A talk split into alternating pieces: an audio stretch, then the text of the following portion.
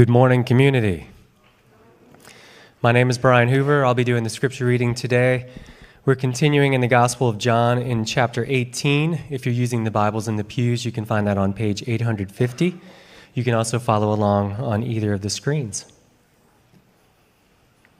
We'll be starting in verse 1 and reading through verses verse 14. When Jesus had spoken these words, he went out with his disciples across the brook of Kidron, where there was a garden which he and his disciples entered. Now Judas, who betrayed him, also knew the place, for Jesus often met there with his disciples. So Judas, having procured a band of soldiers and some officers from the chief priests and the Pharisees, went there with lanterns and torches and weapons. Then Jesus, knowing all that would happen to him, came forward and said to them, Whom do you seek? They answered him, Jesus of Nazareth. Jesus said to them, I am he. Judas, who betrayed him, was standing with them. When Jesus said to them, I am he, they drew back and fell to the ground. So he asked them again, Whom do you seek? And they said, Jesus of Nazareth. Jesus answered, I told you that I am he, so if you seek me, let these men go. This was to fulfill the word that he had spoken. Of those whom you gave me, I have not lost one. Then Simon Peter, having a sword, drew it and struck the high priest's servant and cut off his right ear. The servant's name was Malchus. So Jesus said to Peter, Put your sword into its sheath. Shall I not drink the cup that the Father has given me? So the band of soldiers and their captain and the officers of the Jews arrested Jesus and bound him. First they led him to Annas, for he was the father in law of Caiaphas who was high priest that year. It was Caiaphas who had advised the Jews that it would be expedient that one man should die for the people. Praise be to God for his word. Good morning. My name is Tony Pitts. I'm one of the pastors here. Uh, before I get started with my sermon, um, I wanted to share something. I, I read an article this week. Uh, it, it was kind of an written by an angry pastor.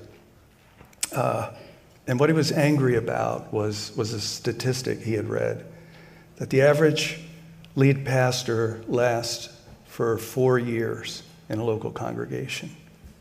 Four years, and then they move on to another church or they leave the ministry altogether. Um, and I, I, just wanted to give a quick shout to.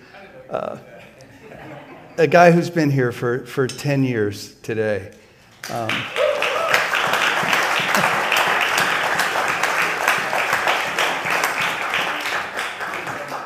I just encourage you, if you've appreciated his ministry, if you've been blessed by it, let him know.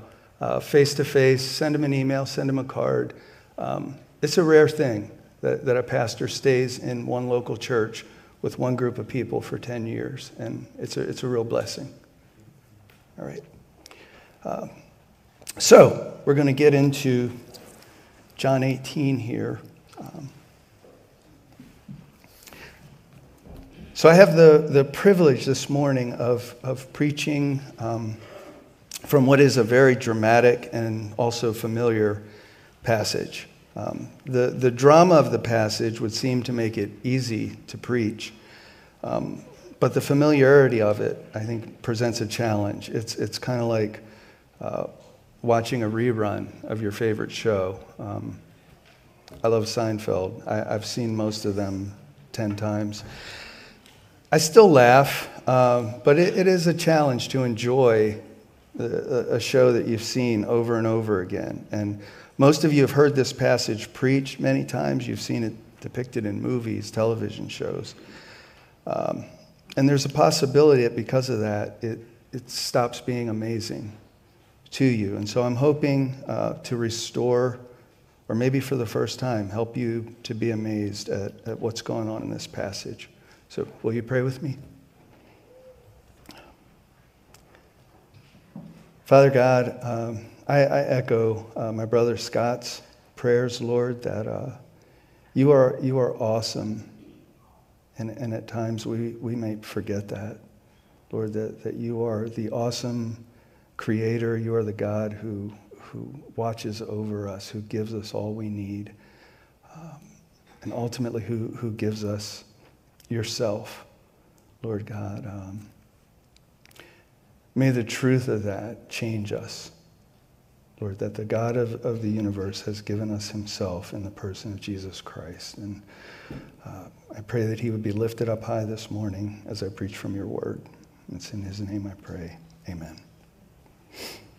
So we've been in John's gospel for a few months now, and we've titled the series That You Might Believe. We've titled it this way for a good reason. Uh, John tells us in chapter 20, verses 30 and 31, as his gospel is closing up. Now, Jesus did many other signs in the presence of his disciples, which are not written in this book. But these are written so that you may believe that Jesus is the Christ, the Son of God, and that by believing you may have life in his name. We see in these verses that John wants us to believe we see what he wants us to believe and why he wants us to believe. I'm going to back up here and define a term that gets used a lot uh, by those of us in the church without being defined oftentimes. That word being gospel. I think the guys that preach here regularly remind us of the meaning, but if you're not a regular here, the meaning might be unclear. The word gospel simply means good news. So, what is this good news that John is wanting us to believe? It's in these verses that John is crystal clear about why he's writing this book we call the Gospel of John. He wants us to believe that Jesus is the Christ, or the Messiah, or the Savior. Um, most of us are familiar with the fact that Christ is not Jesus' last name, but rather a title. Um, he's the Savior he tells us why he wants us to believe it that by believing you may have life in his name. And not just any life, but a life with Jesus forever.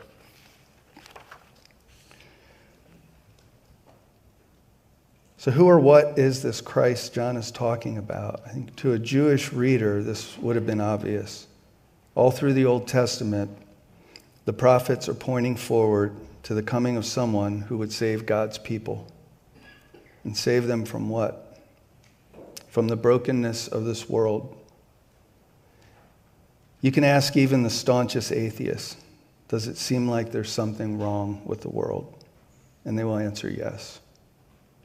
You need only watch a few minutes of the news to conclude things are not the way they should be. So, in the midst of this brokenness, God's prophets have encouraged God's people to look forward to someone that would save them from this brokenness, someone who would make everything right again. Did you catch that? I said again. So there was a time when things were right in the world. Yes, a man and a woman created by God, living in a garden in intimate relationship with the God who created them. No tears, no pain, no death, no toil in their labor.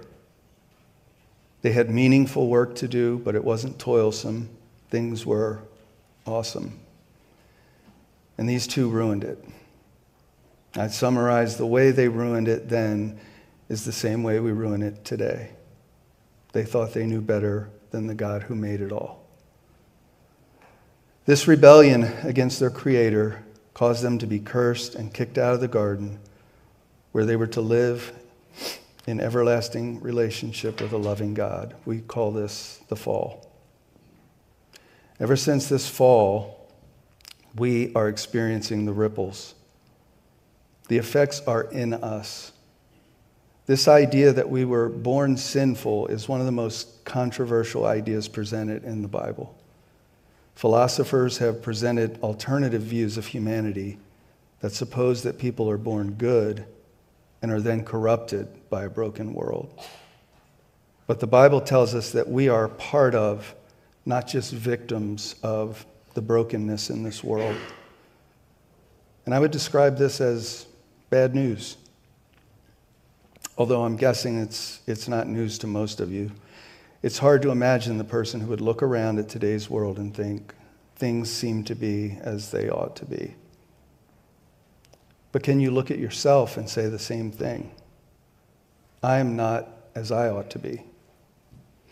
John has written this for a specific reason we might believe Jesus is the Christ, the long awaited Savior of the world, and that it's our sin he's come to save us from, and the mess that we've made of God's world with our sin. For the sake of clarity, I, I keep using the word sin. I'm going to give a quick explanation of what sin is, a, a very basic definition of sin. It means to miss the mark. During ancient archery competitions, a spotter would stand near the target. The target simply a large white circle with a small, maybe red, maybe gold circle in the middle. And the archers, quite a ways off, would shoot their arrows. Most of them, if skilled, would hit the big white target, but a lot of them would not hit that smaller center target. The spotter would go up, take a look to see if they had in fact hit the small bullseye of a target. And if they had, he would yell out, Mark. But if they had missed, even by a quarter inch, he would yell, Sin. This simply means missing the mark. You've taken your shot and you've missed the mark. And to miss it by a quarter inch is the same as missing it by a mile.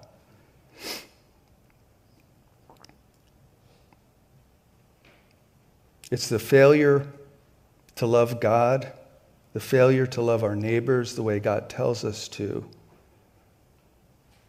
that is the way that we miss the mark. It's in our actions, it's in our failure to act it's in our thoughts, it's even in our attitudes.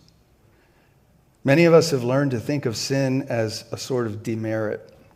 There are good things we do that get us points with God, and there are bad things we do that make us lose points with God. When it's all added up in the end, if we've done more good than bad, we're okay with God. This is a view that does not understand just how holy God is this more good than bad idea before a God who is holy, holy, holy is similar to this. Let's imagine you're going to have a couple of your friends over for brunch and you decide you're going to serve them an omelet. There's four of you, and so you're making a dozen eggs, and, and you crack 11 of those eggs into a bowl for the omelet. When you get to the 12th egg, as you're cracking it, it's falling into the bowl, you smell something. You realize the egg is rotten. If you've ever smelled a rotten egg, it is uh, not good. So, what would you do? Stir it in, mix it up, hope that your guests don't notice. This is the strategy of my bad things and my good things. I'm going to just mix them all together and serve them up to a holy God.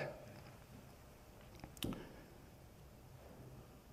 problem with this is our sin is a stench in the nostrils of a holy God, like a rotten egg in our nostrils. It's a stench great enough for him to say, I, I, don't want to be close to this. This is what caused Adam and Eve to be expelled from the garden. It's what causes us to become objects of God's wrath. God's wrath, there, I said it. It's kind of a running joke on the staff. I'm the guy that loves to talk about God's wrath. Uh, 30 years ago, when I was part of a, a ministry that trained church members to share their faith, they, they gave me the nickname Turn or Burn Tony. And I assure you, I never said those words to anyone. Uh, but I did then, and I still think it's important that we understand what is in this cup that Jesus talks about in this John 18 passage. Speaking of John 18, let's get to it. I wanted to see if I could break the record for the longest introduction ever given at community, and I think I might have nailed it. So, the first three verses of John 18 when Jesus had spoken these words, he went out with his disciples across the brook Kidron, where there was a garden, which he and his disciples entered. Now, Judas, who betrayed him, also knew the place, for Jesus often met there with his disciples. And so, Judas, having procured a band of soldiers and some officers from the chief priest and the Pharisees, went there with lanterns and torches and weapons when Jesus had spoken these words. It starts out, these words being the high priestly prayer that Scott mentioned, the prayer he prays in chapter 17. In this prayer, he acknowledges the hour has come, the hour when he'll be led to the cross. He prays to God the Father that he's not lost any of those that God the Father has given him. He prays for their unity with himself as well as with God the Father. He prays for their unity with each other. He prays all this for those who will believe on account of them as well, for us here today who believe in Jesus. After he's prayed this, he and his disciples travel to a garden. It's a garden they've gone to before. In fact, they've gone there so often that Judas knows there's a high probability that Jesus will be there. John here refers to Judas as Judas who betrayed him. He repeats it in verse 5, almost like it's Judas's last name. You get the sense that John is not crazy about Judas. Verse 3 tells us that with Judas, who betrayed Jesus, there's a band of soldiers and some officers with lanterns and torches and weapons. And right here, I'd like you to pause and maybe get out of that rerun mindset. This is a story uh, you've heard before, it's a story you've seen. But I'd like you to really think about what's happening here. This band of Roman soldiers, most commentators think at least 200, possibly hundreds more than that. Along with officers from the chief priest and the Pharisees, these are uh, basically a Jewish police force. All of these men are there to arrest an unarmed preaching carpenter. Seems weird. Um, and I know in a lot of movies, this depiction, there, there's only a handful of soldiers. And that's probably because actors and costumes are expensive. You add a few Roman, few hundred Roman soldiers to a scene, and, and the budget goes way up. But what really makes this event something incredible is who it is that's being arrested. If we turn back to the first chapter of John, he tells us. If you want to turn there, um, it might help as you read along, because I'm going to read 14 verses here. John is, is telling us who this person is that's being arrested, and it's not just a carpenter, not just any preacher. In the beginning was the Word, and the Word was with God, and the Word was God. He was in the beginning with God. All things were made through him, and without him was not anything made that was made. In him was life, and the life was the light of men. The light shines in the darkness, and the darkness has not overcome it. There was a man sent from God whose name was John. He came as a witness to bear witness about the light, that all might believe through him. He was not the light, but came to bear witness about the light. The true light, which gives light to everyone, was coming into the world. He was in the world, and the world was made through him, yet the world did not know him. He came to his own, and his own people did not receive him. But to all who did receive him, who believed in his name, he gave the right to become children of God, who were born not of blood, nor of the will of the flesh, nor the will of man, but of God. And pay attention to verse 14 here. And the Word became flesh and dwelt among us. And we have seen his glory glory as of the only Son from the Father, full of grace and truth. Let that sink in. Verse 1 tells us that the Word was with God and the Word was God. he created everything that was created. And verse 14 tells us, He became flesh and dwelt among us. This man, this carpenter preacher, was with God, is God, is the creator. This is who these men are coming to arrest. God's creatures in God's creation carrying weapons coming to arrest him. It's bizarre. It's not ordinary. It's not just a little dramatic. It's bizarre. Jesus, knowing all that would happen to him, came forward and said to them, Whom do you seek? They answered him, Jesus of Nazareth. And Jesus said to them, I am he. Judas, who betrayed him, was standing with them. And when Jesus said to them, I am he, they drew back and fell to the ground. Jesus knows what is going to happen to him. How is that? I just told you. He's God. He knows why they're there, He knows what they intend for him. And He doesn't run and hide. He steps forward and He asks them, Who are you looking for? Make no mistake, Jesus is not a helpless victim here. He is a willing participant. When they say they're looking for Jesus of Nazareth, Jesus says the words, I am, and this group of armed soldiers, police, religious leaders, they're knocked to the ground. God in the flesh just slightly unveils his deity, and this is the effect. There's a theological name for this. Um, I just learned this this week, and I thought it was really cool. So I'm going to share it with you, and it will be on the quiz. it is the Mysterium Tremendum. Sounds like something from a Marvel movie. The Mysterium Tremendum. I'm like, ah, that's, that describes this. Pretty cool. This is the quality of God that both it draws us in but it also absolutely humbles us. We are simultaneously intrigued and undone at the same time. And the course of a life that has experienced this is changed. It's never the same.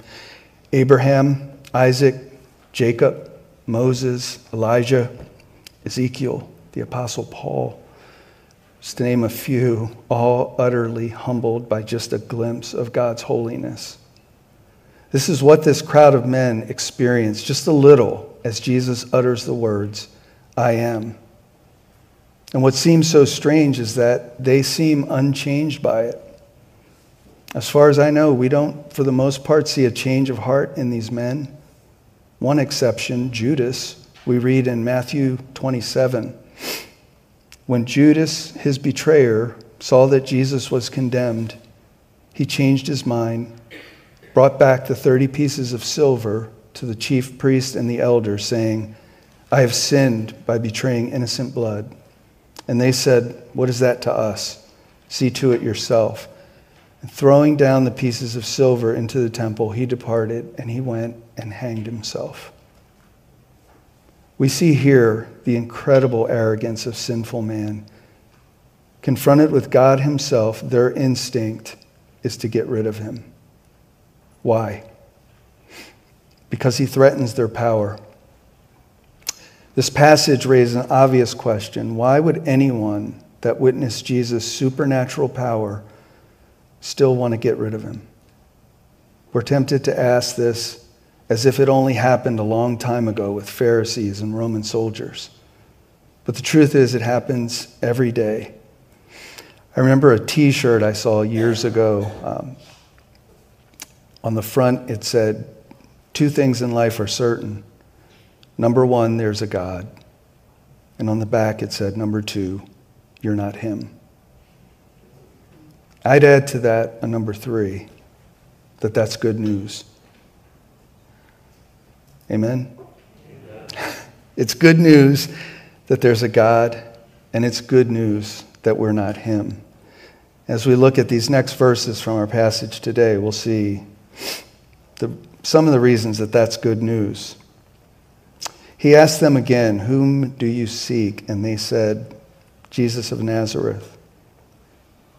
This is verse 7, 8, 9. Jesus answered, I told you that I am he. So if you seek me, let these men go. And this was to fulfill the word he had spoken Of those whom you gave me, I have lost not one. And now to the Christian, I say, think about this.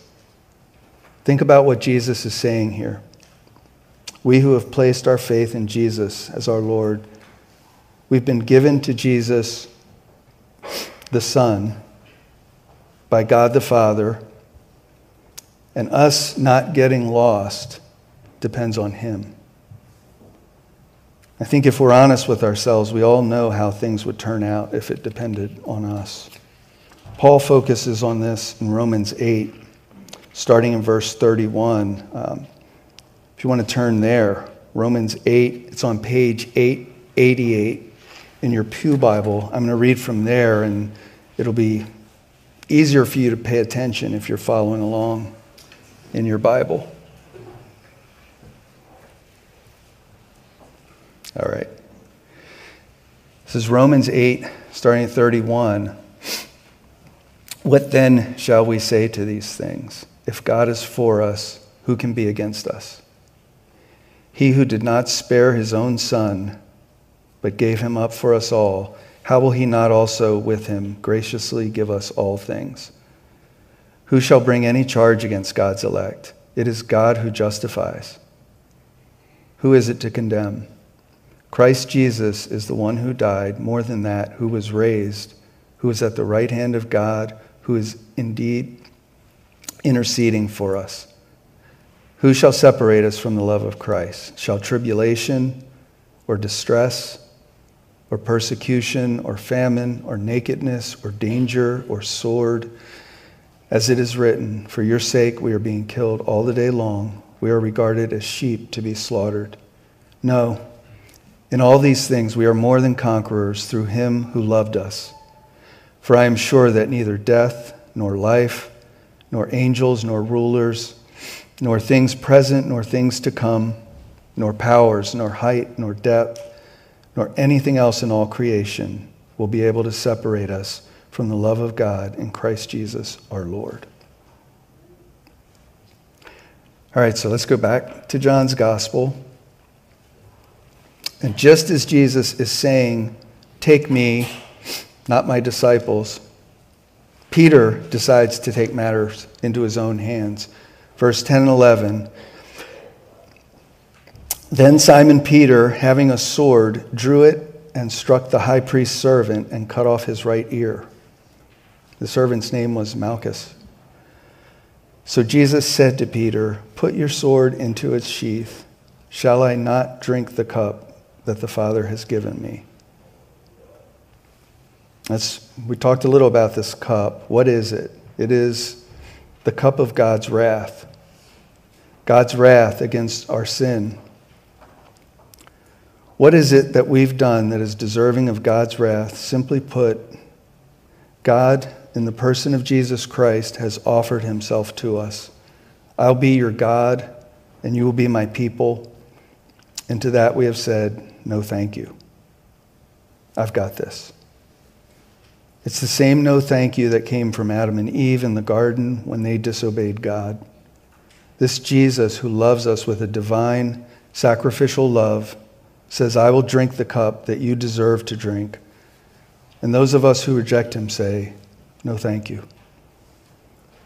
A few years ago, when I was teaching tennis, we used to play a game called Around the World. So you get a group of kids, maybe you have 15 kids, 16 kids, uh, and you put eight of them on each side of the net. One kid takes a shot, and then he has to run to the other side of the court, get at the end of the line. If you make three mistakes, you're out. So little by little, there's fewer and fewer kids. You've got to run more, you've got to run faster. Some of the kids that don't like to run realized if I get out quickly, I can go sit down. So we made a rule. The first two kids that get out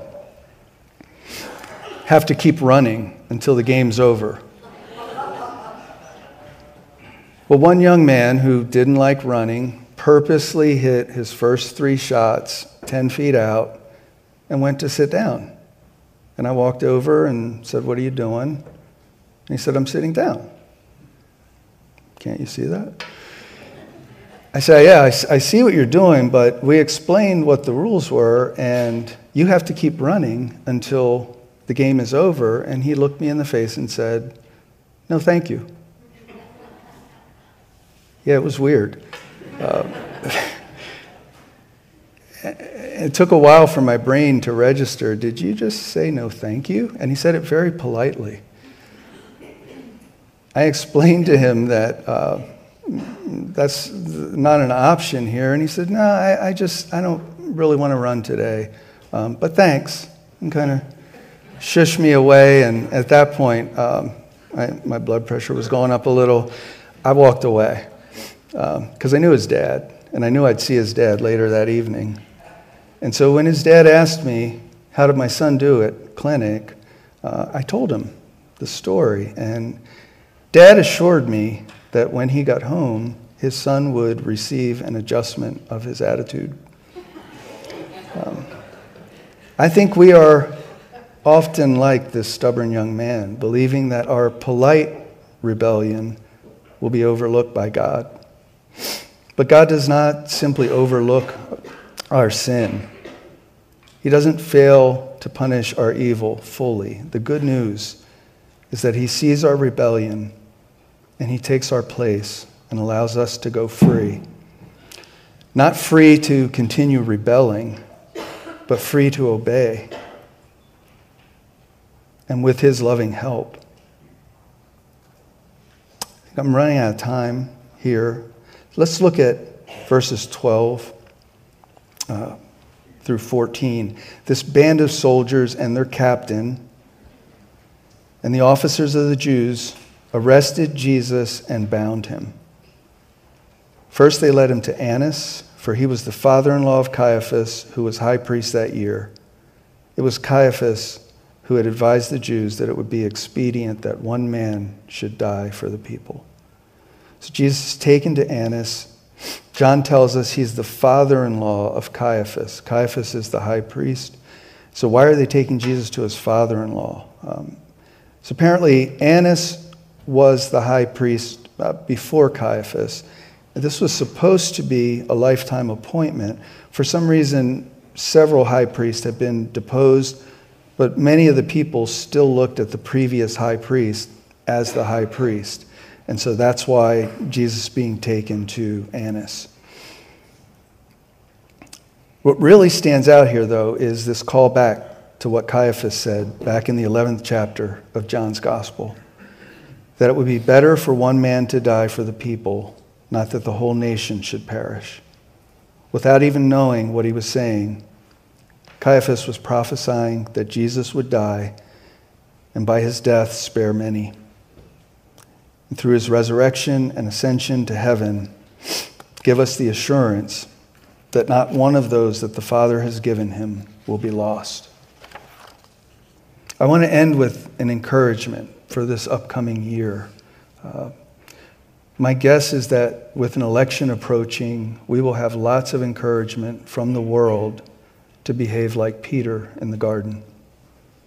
This sort of culture war mentality has often caused well meaning Christians to be more concerned with defeating the lost than seeing them come to know Jesus. When you think about people with values that oppose Jesus, are you more passionate about defeating them or seeing them healed and reconciled to God? I would encourage you to hear the Lord's voice in Peter's ear saying, Put away your sword. While John's gospel doesn't record it, in Luke's account of these events, Jesus heals Malchus's ear. Let's remember that in Christ, he's given us the ministry of reconciliation, not the ministry of ear removal. We can trust that even if our sword remains in its sheath, we will not be lost. Listen to these words from Peter later on in his life after having his attitude adjusted. This is 1 Peter 3:15. This same Peter who wanted to solve problems with his sword, now mature in Christ says, "But in your hearts honor Christ the Lord as holy, always being prepared to make a defense to anyone who asks you for a reason for the hope that is in you. Yet do it with gentleness and respect." If you're here today unsure about Jesus, unsure about what it means to follow him, talk to someone that knows him. There are a lot of people here who know Christ. Don't say no thank you to the best offer you will ever get in this life. Get to know the God that will hold you in his hand and never let you go. Let's pray. Lord, we, we praise you and we thank you we thank you for your willingness to go to the cross, your willingness to drink the cup that we deserve to drink, Lord, that we could never drink and live. And we're thankful that you take your righteousness and give it to us as a gift, Lord, for all of us who believe. And we praise you and we lift you up high in Jesus' name. Amen.